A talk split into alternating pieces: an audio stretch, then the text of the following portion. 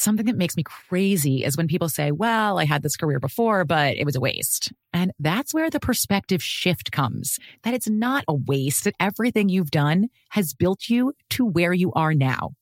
This is She Pivots, the podcast where we explore the inspiring pivots women have made and dig deeper into the personal reasons behind them.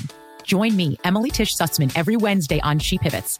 Listen to She Pivots on the iHeartRadio app, Apple Podcasts, or wherever you get your podcasts. The Big Take from Bloomberg News brings you what's shaping the world's economies with the smartest and best informed business reporters around the world. We cover the stories behind what's moving money and markets and help you understand what's happening, what it means, and why it matters every afternoon. I'm Sarah Holder. I'm Saleha Mohsin. And I'm David Gura. Listen to The Big Take on the iHeartRadio app, Apple Podcasts, or wherever you get your podcasts. I'm Saleha Mohsin, and I've covered economic policy for years and reported on how it impacts people across the United States. In 2016, I saw how voters were leaning towards Trump and how so many Americans felt misunderstood by Washington. So I started the Big Take DC. We dig into how money, politics, and power shape government and the consequences for voters. With new episodes every Thursday, you can listen to the Big Take DC on the iHeartRadio app, Apple Podcasts, or wherever you get your podcasts.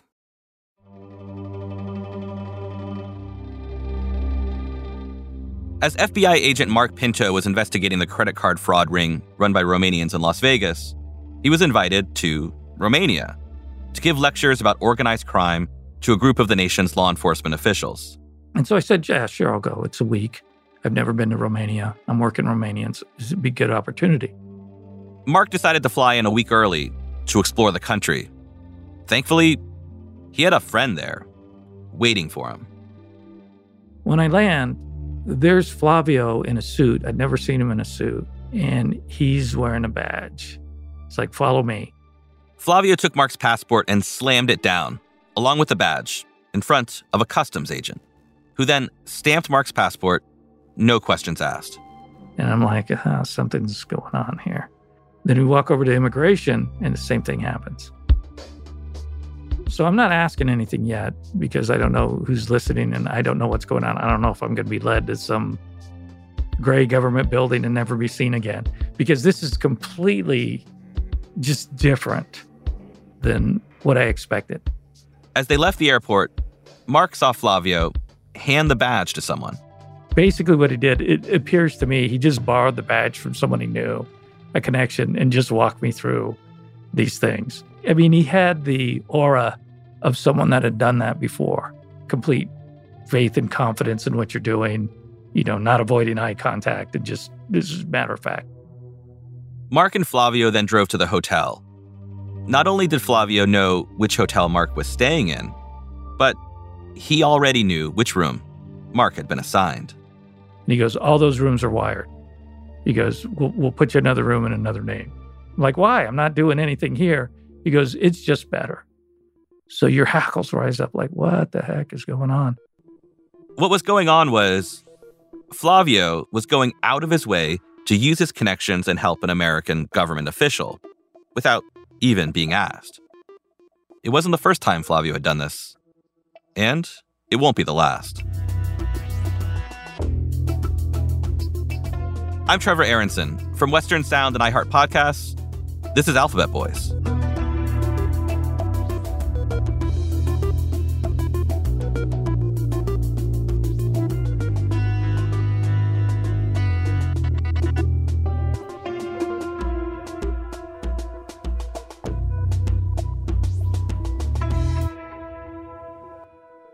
Episode 4 Something we might look into.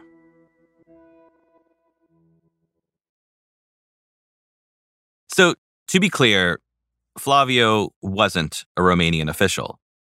He just borrowed a badge that belonged to a friend in Bucharest and walked into the airport like he owned the place. Play the part, fake it till you make it. Flaviu was a master.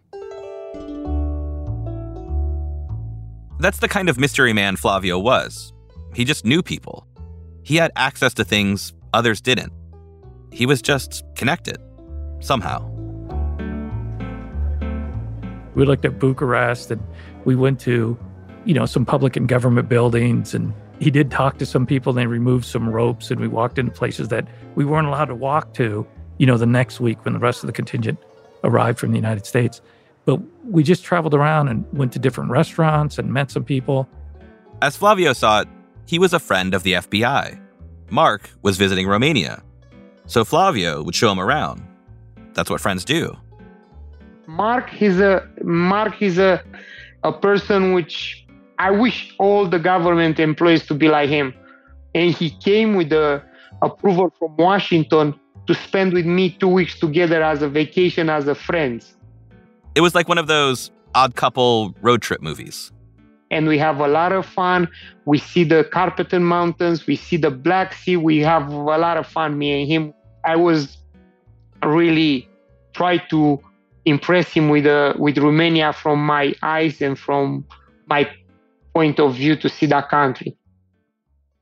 But the thing is, it was all spontaneous. Mark had simply told Flaviu that he was going to Romania. He didn't even expect Flaviu to be there. It was sort of a shock that he was there.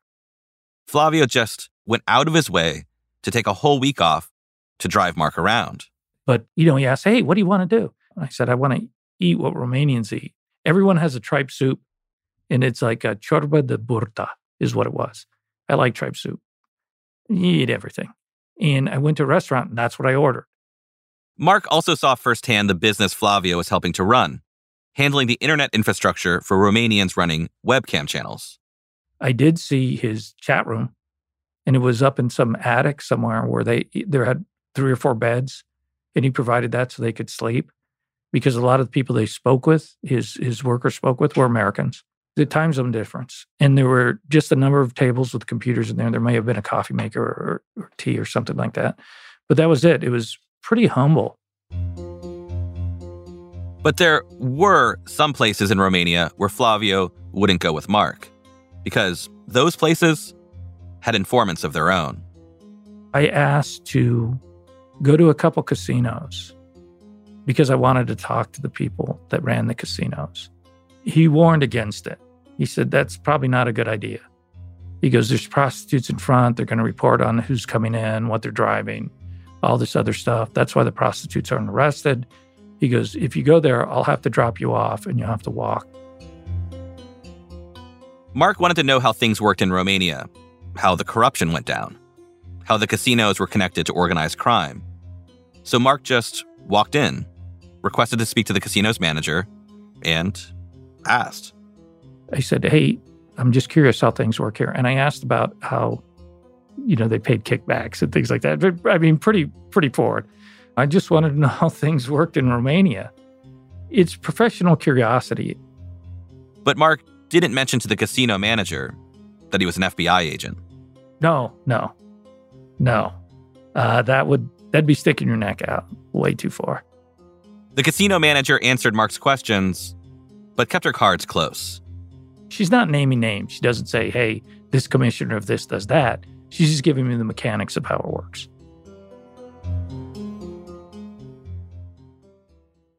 Mark was gaining a lot of insight that would prove helpful back in America. And he was also learning more about Flaviu. Mark discovered that Flaviu, who'd by then become a U.S. citizen, wasn't drawn back to Romania only by his business interests, he had a romantic interest too. It was funny because his big concern wasn't most of the time you hear about relationship issues. Ah, she won't let me do this. She won't let me do that. For him, it was like she has to get her finances in order and she has to be responsible. You know, he's sort of like a parent. That's the way he was. Yeah. Strange little guy.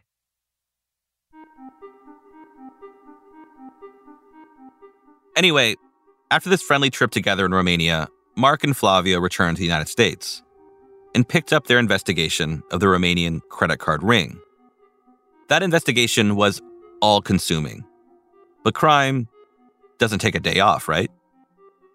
Or does it? We didn't like to work on Wednesday. Why?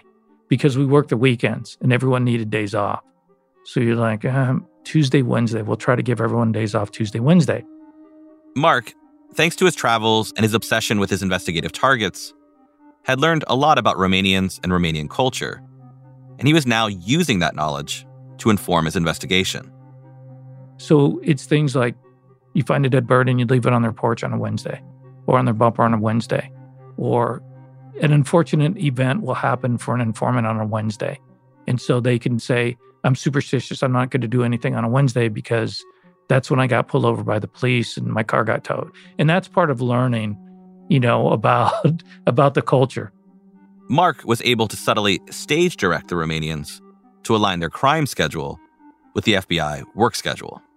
What's superstitious for them? What's a bad omen? What's a because even if they don't believe it, someone in their culture may believe it and they have to respect that. So we used to work those things in. By this time, Mark and the FBI had a full portrait of the criminal organization. They knew how it worked, and they knew the name of the man in charge. Petru Dragoi. He recently died. That was the big boss, Petru Dragoi. Petru Dragoi was probably in his 50s, well mannered, incredibly smart. At the time, Petru was facing competition from an upstart, a younger guy who wanted to take control of the Las Vegas crew. His name was Florin, but he went by Tony in honor of Tony Montana from Scarface.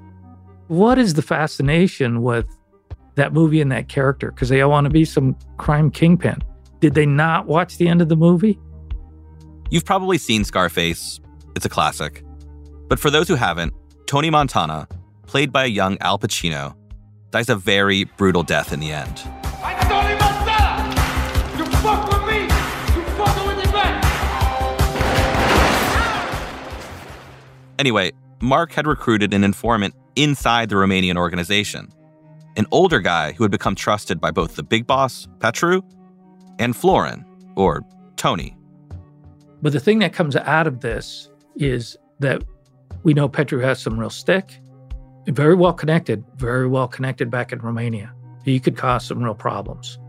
As I recall, he's a little bit arrogant, but uh, you almost have to be to run these crews. Lack of confidence is death. As Petru was fending off Florin slash Tony, he somehow discovered, or became suspicious enough to believe, that Flaviu was a snitch.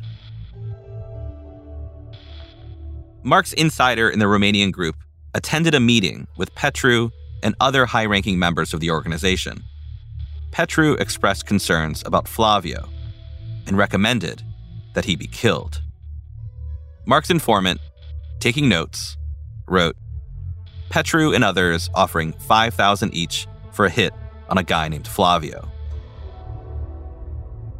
But that whole crime organization, they decide to everyone to put $5,000 each one to kill me, to pay somebody to, to kill me, and somebody shoot my car and everything. And I didn't say one word to FBI. I didn't go. I didn't cry. I didn't claim. I didn't do anything.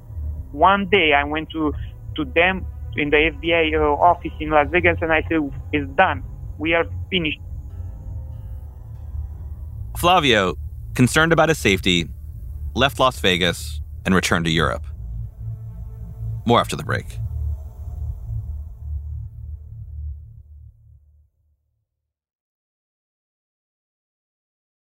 Hey guys, this is Paris Hilton. Trapped in Treatment is back, and this season we're taking on WASP. They held us in dog cages, they starved us, they beat us, they burned us, and subject us to really horrible, uh, cruel, and unusual punishment.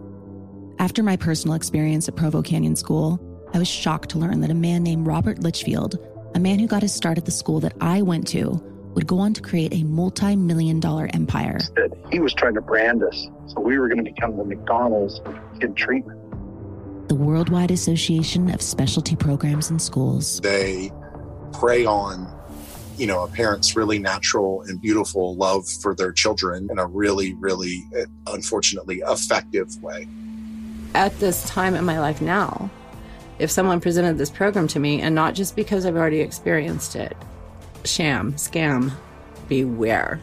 Listen to season two of Trapped in Treatment on the iHeartRadio app, Apple Podcasts, or wherever you get your podcasts.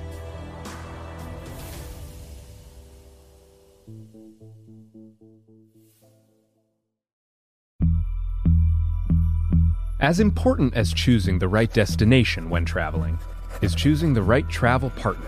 Gene! Eugene Fodor. Gene, was booted. Much of the joy you will find on the road comes from the person you share it with.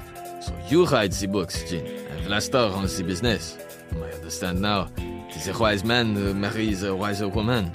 But be careful and choose your travel partner well, because the worst trips result when two partners have two different agendas. Get down! I'm not stupid, Gene. Something is going on, and it's high time you tell me the truth. Freeze, Americano! Gene, run! So travel before it's too late. Your money will return, your time won't, and we're all too quickly approaching that final destination. Listen to Fodor's Guide to Espionage on the iHeartRadio app, Apple Podcasts, or wherever you get your podcasts. Something that makes me crazy is when people say, Well, I had this career before, but it was a waste. And that's where the perspective shift comes that it's not a waste, that everything you've done has built you to where you are now. This is She Pivots the podcast where we explore the inspiring pivots women have made and dig deeper into the personal reasons behind them. Join me, Emily Tish Sussman, every Wednesday on She Pivots as I sit down with inspiring women like Misty Copeland, Brooke Shields, Vanessa Hudgens, and so many more. We dive into how these women made their pivot and their mindset shifts that happened as a result. It's a podcast about women, their stories, and how their pivot became their success. Listen to She Pivots on the iHeartRadio app, Apple Podcasts, or wherever you get your podcasts.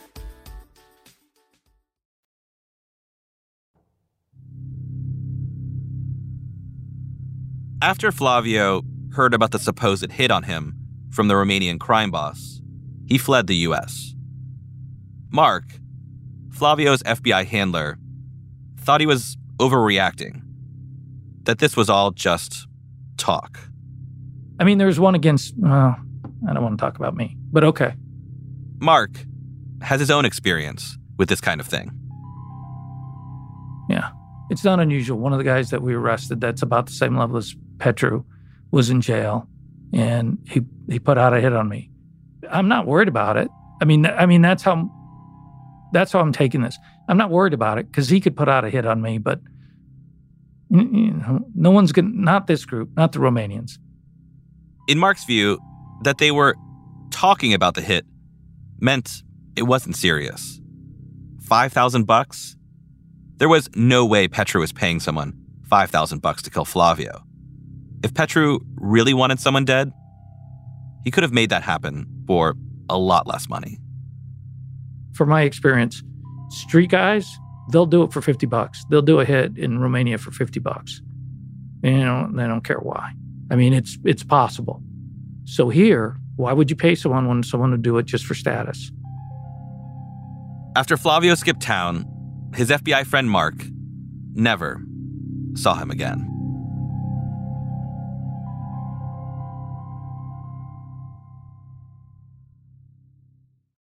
In the end, Flaviu's assistance resulted in a big federal case.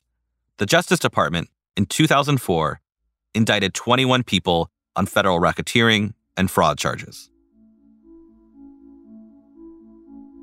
Flaviu said he wanted to help America, and he did. Mark thinks Flaviu deserves real credit recognition that he never received because he didn't want it, and because, by the time the arrests had occurred, Flaviu was already out of the country, fearing for his life. The FBI's case struck at the heart of Romanian organized crime in Las Vegas, bringing down nearly the entire crew that Petru Dragoi ran. Even Florin, the Scarface fan, was indicted. But the case didn't stop the fraud in the long term. Prosecuting organized crime is a bit like playing whack a mole. Hit one, another pops up and the Romanians are still popping up in Las Vegas. This is from a local TV news report from 2022. A Romanian citizen has been sentenced to three and a half years in prison for an ATM skimming fraud scheme here in Las Vegas. After the indictments came down, Flaviu still felt he wasn't safe living in America, so he built a new life in Europe. He spent his time in London and Bucharest running multiple businesses. He was doing well. I was living in London. I was live, living in a penthouse, extremely nice in Soho, Piccadilly. Go to eat sushi to Nobu, all the good life. The FBI officially closed Flaviu's file as a confidential human source after he left America in 2003. But internal reports show that Flaviu, while in Europe, continued to have periodic contact with agents through 2009.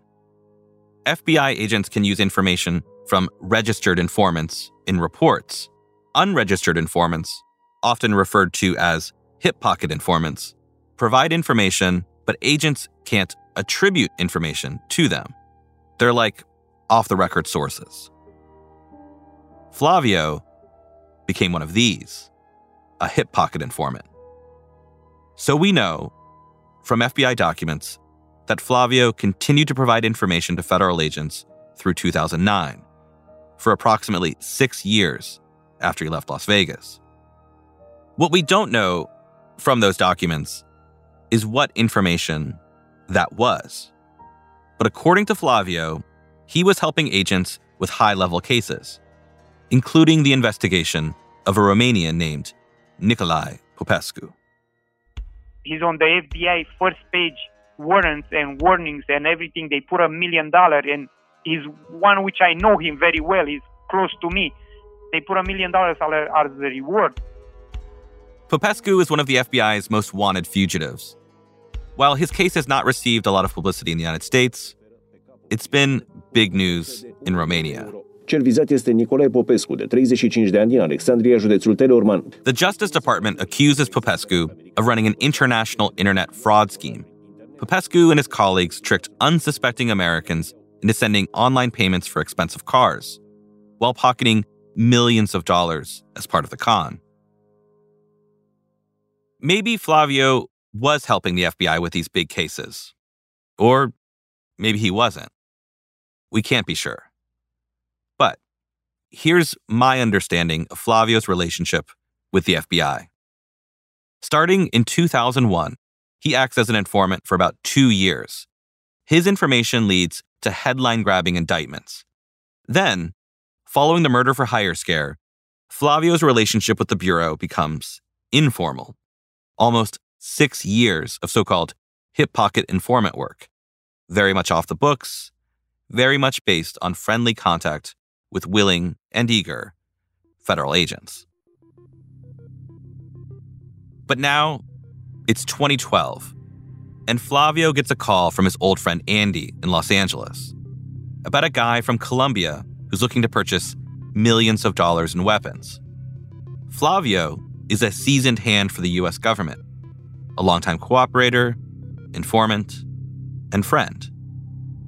So, within minutes of hanging up the phone with Andy, Flaviu makes that call to the CIA. I said I, I should not call FBI, I call CIA. Good afternoon, how can I help you? I call CIA. In the first call, I spoke for 15 minutes with the lady on the phone, and uh, she was keep sending me to American uh, embassy in Bucharest. If you need to talk in person only, then you need to go to the embassy. No, I'm not going there because, you know, I was born here and I know I'm not trusting people over here in Romania. That's and I said, no, I, I don't want to go there because everybody knows me over there. And I said, I, I don't feel comfortable. I don't want to do that. The first CIA agent, she hangs up on Flaviu. Okay, well, we can't help you. Thank you. Goodbye. And after that, I receive a call from, like minutes later, I receive a call from a gentleman. He said, "Oh, hi, my name is whatever. I don't even remember his name." As I understand it, I don't, I don't think there was anything that the agency could do to, to assist or facilitate what you're trying to accomplish. If you remember, Flaviu tells the second CIA agent everything. The call from Andy in Los Angeles, how Andy knows this Colombian guy trying to buy weapons, and how Andy and the Colombian don't appear to have an end user certificate valid for Colombia, suggesting that this deal is illegal and possibly a U.S. national security concern. Again, I I would just like to be conversation, useful. so it's a determination. I would just like to be useful to the U.S. government because all the time he said thank you very much thank you thank you okay okay i'm so thankful so grateful so thankful so grateful for everything which i said i'm gonna do for cia and collect more intel to clarify this one because he was keep saying we need more information If you were forthright with all the details and we could verify your story, that's something we, we might look into and pass to the right authorities. That's something we might look into. Not I might look into, not you might look into, but we might look into. and my understanding english we need more information like me and you me and him we need more information to, to collect them The agent uses what's sometimes called the royal we, referring to yourself or your institution as we, just as monarchs of the past did.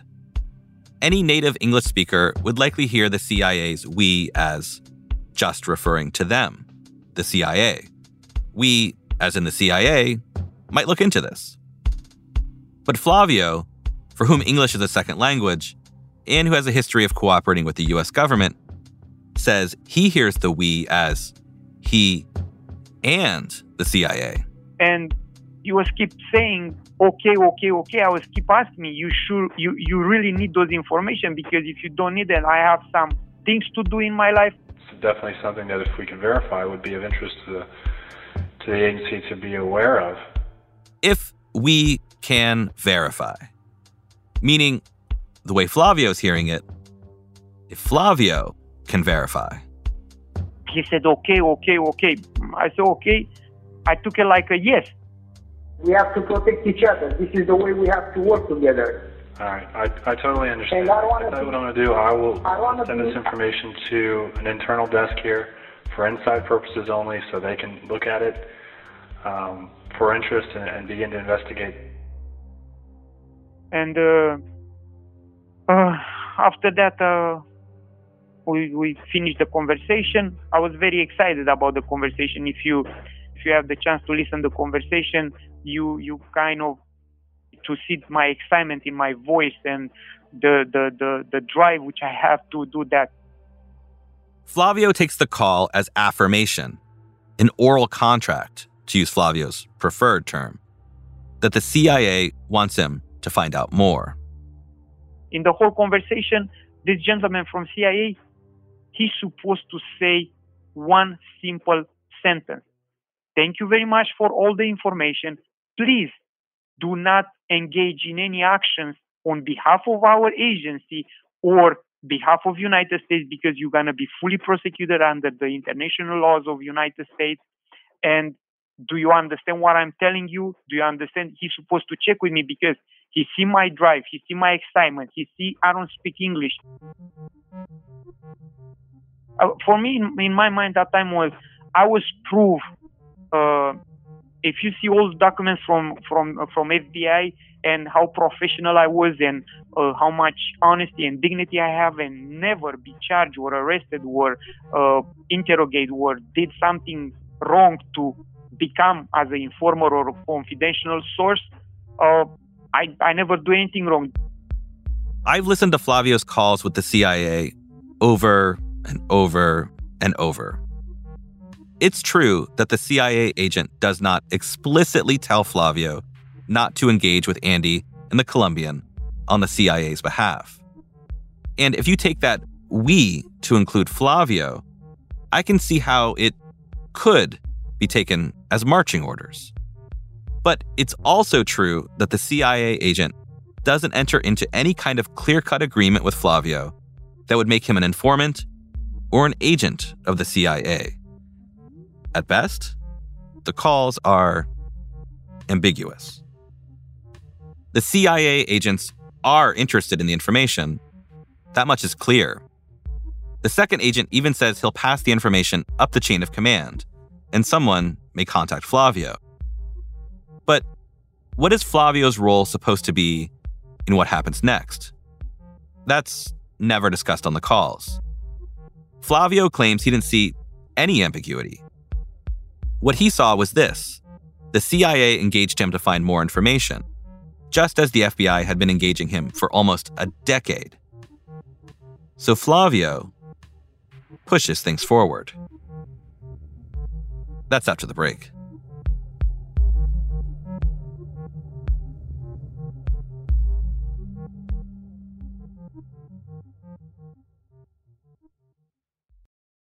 Hey guys, this is Paris Hilton. Trapped in Treatment is back, and this season we're taking on WASP. They held us in dog cages.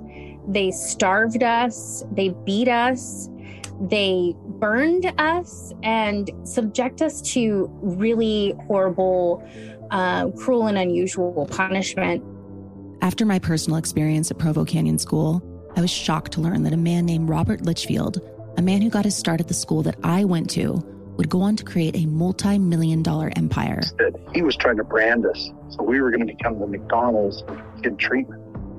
The Worldwide Association of Specialty Programs in Schools. They prey on you know a parent's really natural and beautiful love for their children in a really really eh, unfortunately effective way At this time in my life now, if someone presented this program to me, and not just because I've already experienced it, sham, scam, beware.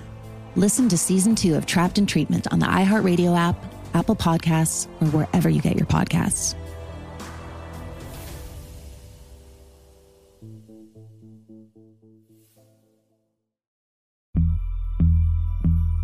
As important as choosing the right destination when traveling is choosing the right travel partner.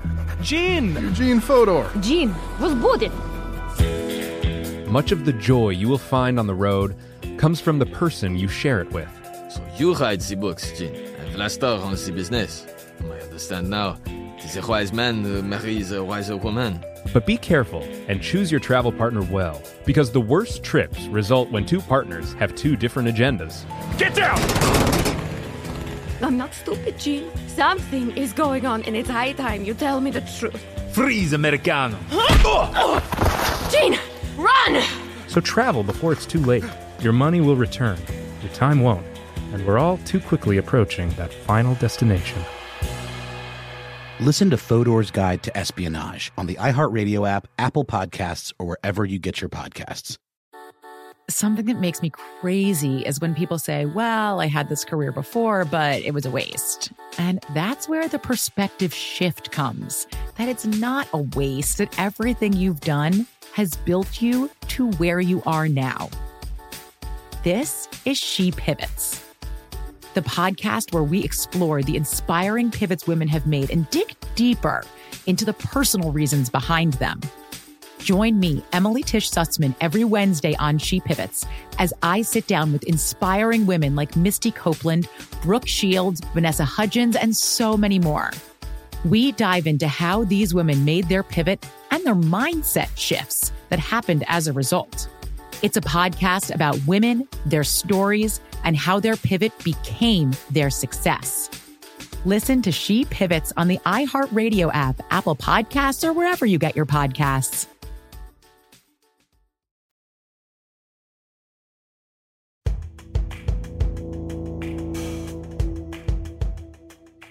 After making that call to the CIA, Flaviu says he believes that he's been signed up as an informant or a friend, to use his preferred term, just as he had been with the FBI. I was so excited. I said, that's it. I'm gonna, right now, I'm gonna prove myself who I am. I'm gonna take it to a different level. FBI was nothing, just like I said, they was asking me questions and they put the put and I have to put the puzzle together for them. They was having pieces of information. They need somebody to put them together. But I said, this one, it's my thing, and I'm gonna be so good. I'm gonna prepare so much. I didn't sleep with Andra for months in the same bed, for nights, for months. Andra is Flaviu's wife. They were newly married at the time. What you doing in a night? I'm reading something. You read one night, you read two nights, you read, but you never come to the bed. I was coming to the bed every night, four o'clock, five o'clock in the morning, because I know, I knew that time if I engage in this thing and I met these real people and I don't know an answer to a question which you ask me, I'm gonna die. Here you go. Houston, we have a problem. I said, you know what? Better before I do something, I start to learn. And I educate myself and I prove myself. Flaviu claims he didn't know much at all about the arms trade before Andy called him. So he spent the next months researching how arms are sold and shipped throughout the world. Flaviu is convincing in explaining it this way. And his previous work for the FBI over the course of years certainly suggests he's credible and would have had cause to think he might be recruited as some sort of CIA asset. I want to believe this story. I think it explains a lot about Flaviu's behavior in a way that is significantly more satisfying than other possible explanations.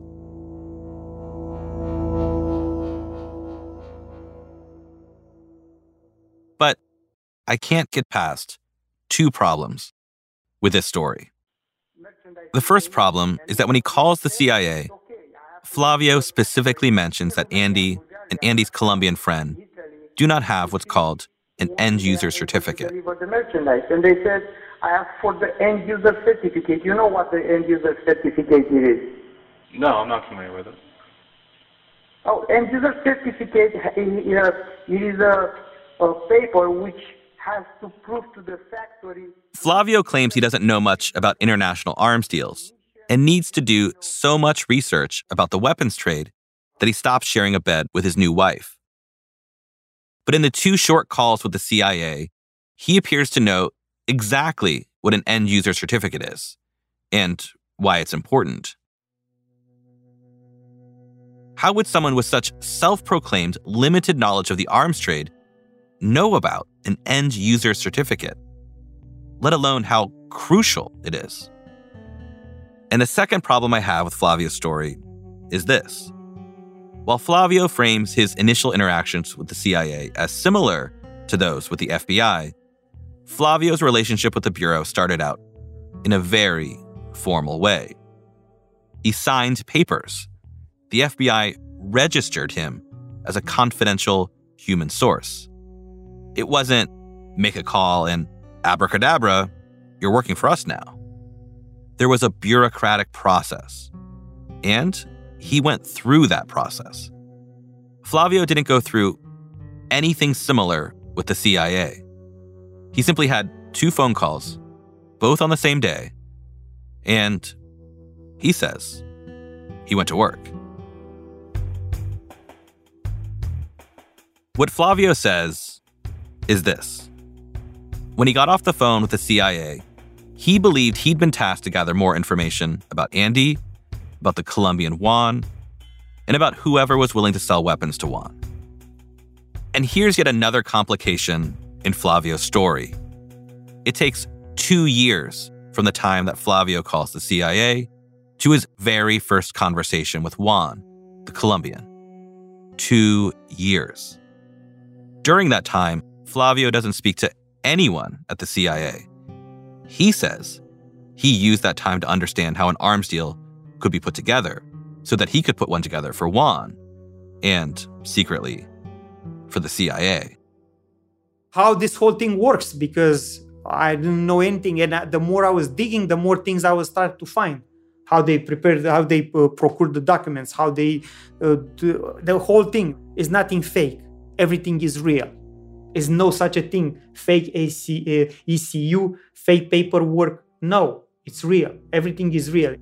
It's not a it's not a lie, it's not a fake, it's not anything else.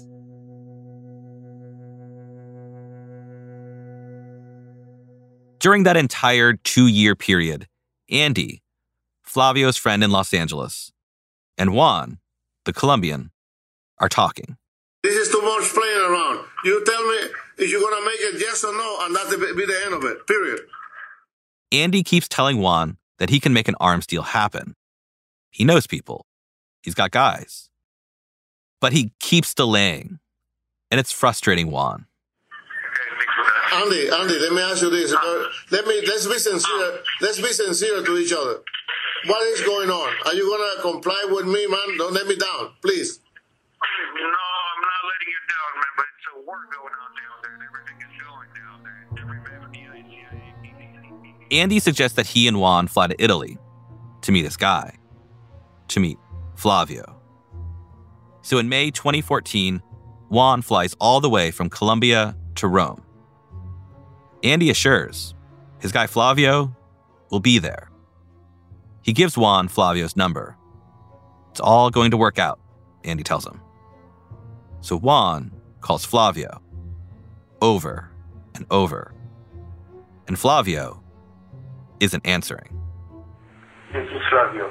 I'm currently unable to take your call. Please leave me your name, a phone number, and a brief message, and I'll contact you as soon as possible. Thank you. Flaviu, good morning. It's Juan. I left you a message on your uh, UK number, but Andy says for me to call you on this number as well. Flaviu, give me a call back. It's now Wednesday. Take care. Bye. Juan's in for a big surprise. Phone call to Flaviu on the 14th day of May 2014 at 8 a.m. in Rome, Italy. That's in the next episode. This is Up in Arms, Season 2 of Alphabet Boys. Alphabet Boys is a production of Western Sound and iHeart Podcasts. The show is reported, written, and hosted by me, Trevor Aaronson. For more information about this series, or to drop us a tip, head to our website, alphabetboys.xyz. You can contact me on Twitter or Instagram at Trevor Aaronson. The show's Instagram is alphabetboys.pod. If you're enjoying Alphabet Boys, tell your friends about the show. Personal recommendations are the best recommendations. And if you want to see an illegal arms deal from the inside, again, it's alphabetboys.xyz. You'll find undercover recordings and documents related to Flaviu's case. Finally, you can help us ride the algorithms by leaving a rating or review on your favorite podcast app. That helps other people find us. And thanks for listening.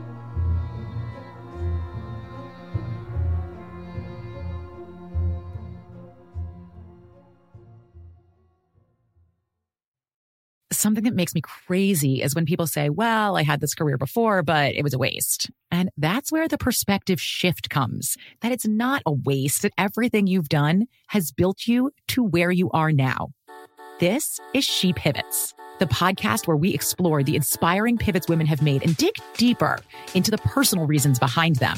Join me, Emily Tish Sussman, every Wednesday on She Pivots. Listen to She Pivots on the iHeartRadio app, Apple Podcasts, or wherever you get your podcasts. I'm Saleha Mohsin, and I've covered economic policy for years and reported on how it impacts people across the United States. In 2016, I saw how voters were leaning towards Trump and how so many Americans felt misunderstood by Washington. So I started the Big Take DC. We dig into how money, politics, and power shape government and the consequences for voters. With new episodes every Thursday, you can listen to the Big Take DC on the iHeartRadio app, Apple Podcasts, or wherever you get your podcasts. The Big Take from Bloomberg News brings you what's shaping the world's economies with the smartest and best informed business reporters around the world. We cover the stories behind what's moving money and markets. And help you understand what's happening, what it means, and why it matters every afternoon. I'm Sarah Holder. I'm Saleha Mohsin. And I'm David Gura. Listen to The Big Take on the iHeartRadio app, Apple Podcasts, or wherever you get your podcasts.